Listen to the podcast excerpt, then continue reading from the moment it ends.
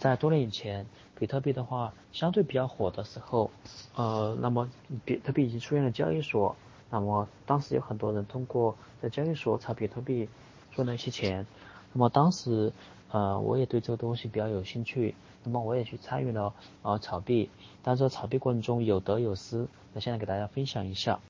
呃，我最开始炒比特币的时候，那么就跟很多普通的一个呃新玩家一样。那么如果就说现在是上涨的时候，那么我就赶紧就呃买入，然后哦看着它嗯上涨之后等着去卖，但是可能就说我是看它上涨之后，然后上涨的足够长的时间的，我去买的时候刚好就买到了高点，OK，这时候它就开始下跌了，它一下跌呢我就比较慌，那么比较慌的情况下怎么做？那我就卖出，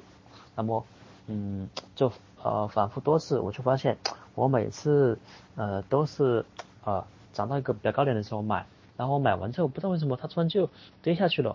然后后面我就哦开始思考了一下，其实主要是呃我的嗯炒币行为太过随机，呃什么叫太过随机呢？嗯，我买入的时间点和我卖出的时间点是没有一个规划啊，我是觉得看到涨了我就买，那么我看到。啊，跌了我就卖，那这样就是说，啊，有时候就刚好你就在高点买和低点卖，呃，那我到后来去查了资料，说你的一个买入和卖出就要有一个自己的一个呃计划和规则，呃，到了合适的点，呃，买入合适点卖出，那么多次这样执行，你才有一个比较稳定的一个结果。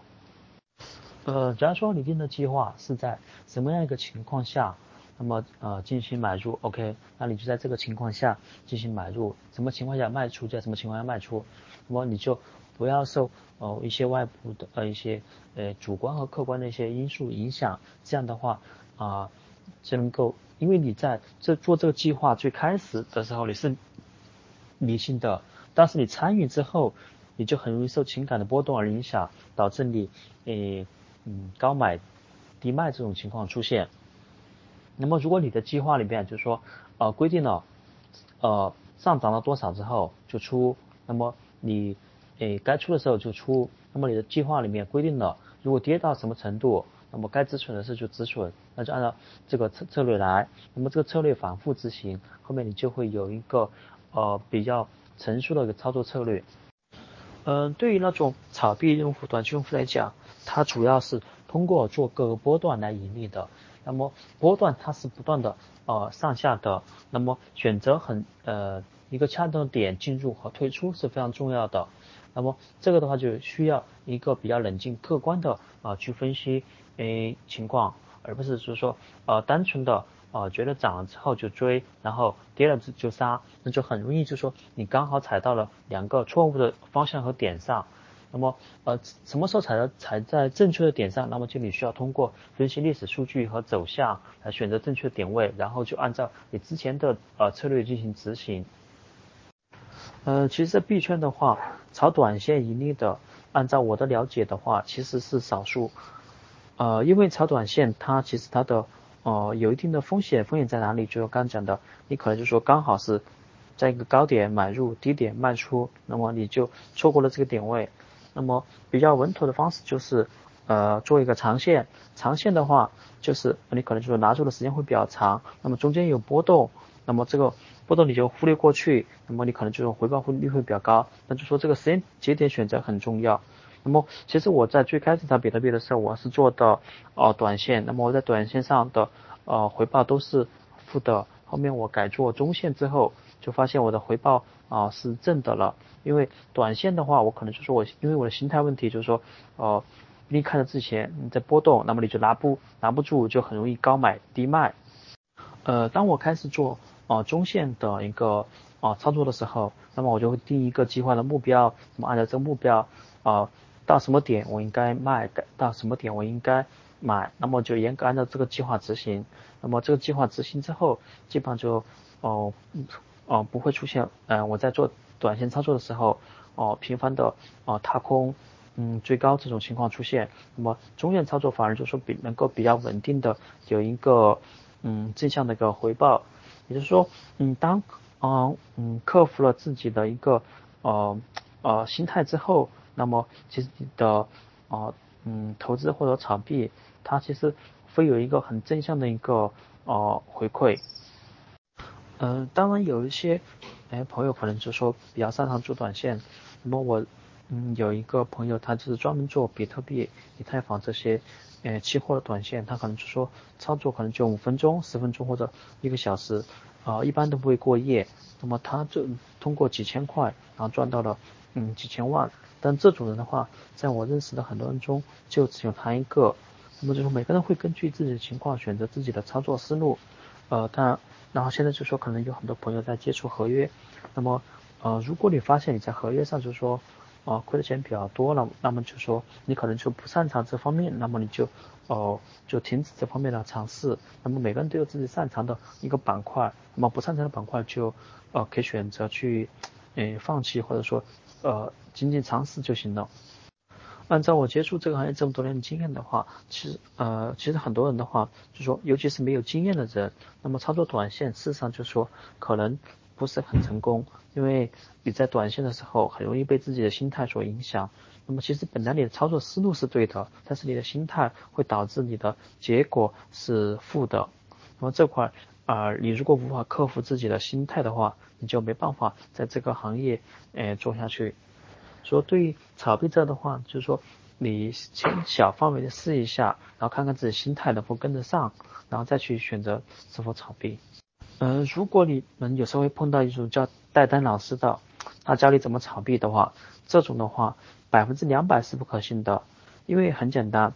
嗯，如果一个老师对不对，他能够有能力带领别人赚钱，那么很简单，像我朋友一样，他能够从几千块赚到几千万。那他为什么不自己做？他很简单，他随便拿五千块出来，OK，做做个几年，然后赚到五千万，不比在微信群里面，呃，带大家炒币赚钱的多吗？那么做带单老师其实，呃，就是可能说从其他地方抄一些策略过来，然后发给你，然后看运气，运气好，OK，你赚钱，OK，就继续跟着他，他其实赚你的手续费。如果你运气不好亏了，那么那些平台他能。呃，亏损的部分会跟这些带单老师有一个呃分成，也就是说你赚钱他也赚，你亏钱他也赚。群伙伴可能就说很多人也接触过呃炒币或者说炒合约这些，呃，其实如果有股票的经验的话，你就接触这这些东西就比较容易上手。那么如果有个有经验的人给你们一些指导的话，你可能更好上手。但是就说如果这个人承诺啊能够稳定带你赚钱，这种的话，那就是嗯完全不靠谱的。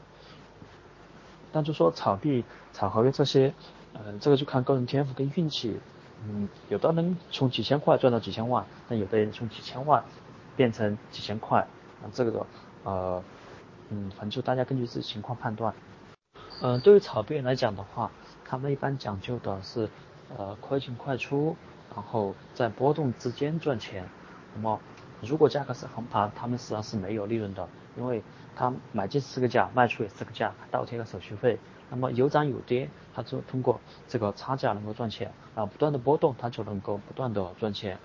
呃，当然就说对于矿工来讲的话，矿工肯定是希望价格稳定，他的收益可预期。说在炒币和矿工之间的话，他们嗯有些是呃风格是嗯不一样的。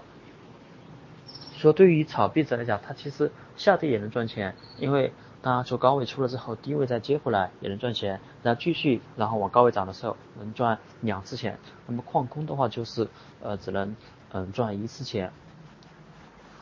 那么其实对于矿工来讲，有人炒币也是个好事情，因为有人炒币，那么就说这个币能够一直能活跃下去。就说我前面讲的狗狗币，那么狗狗币的话，它就是一直有人在炒它。不管是往上还是往下，只要这些一直在炒币，那么狗狗币的呃它的生命力就会一直延续下去。因为有人炒币，那么它就有价格，有价格，那么就有自然有人会诶进入，有人会离开，那么它的生命就能得以保障下去。那比特币最开始就是因为一块披萨，然后有了价值，有了价值就有人来炒，就有矿工。那么狗狗币也是一样，最开始可能非常便宜，那么有便宜。就有个价值，有人炒，人炒有矿工挖，我就不断的循环，它的生态就奠奠定起来。可能说在这个生态里面，不同的人做的事情不一样，但是只要这个生态有活力，就能持续运行下去。所以看一个币的话，看它的交易量很重要，因为它的交易量就代表着有人在嗯进行买卖进行交易。那么只要交易量在嗯比较大，那就说你这个币的它的呃吸引力是比较大的。那么有这么大的一个吸呃吸引力在，那么它就一直有人在不断的参与，有人参与，那它就能够持续的发展下去。就像狗狗币这么多年就没有团队维护，但是呃一直有呃人来炒它，那么就它就能够一直可持续的发展下去。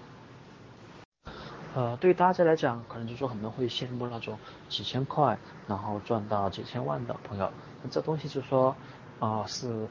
看个人天赋的。我身边反正就只有这样一个朋友有这样的一个经历。那么你们说如果有兴趣，就说可能拿个几十块或者几百块去玩一玩试一试。那么如果运气不好呢，就不要玩了。如果运气好，但是说你也要酌情，不要啊说哈，因为就说杠杆合约这东西，哎赚得快，走得也快。呃，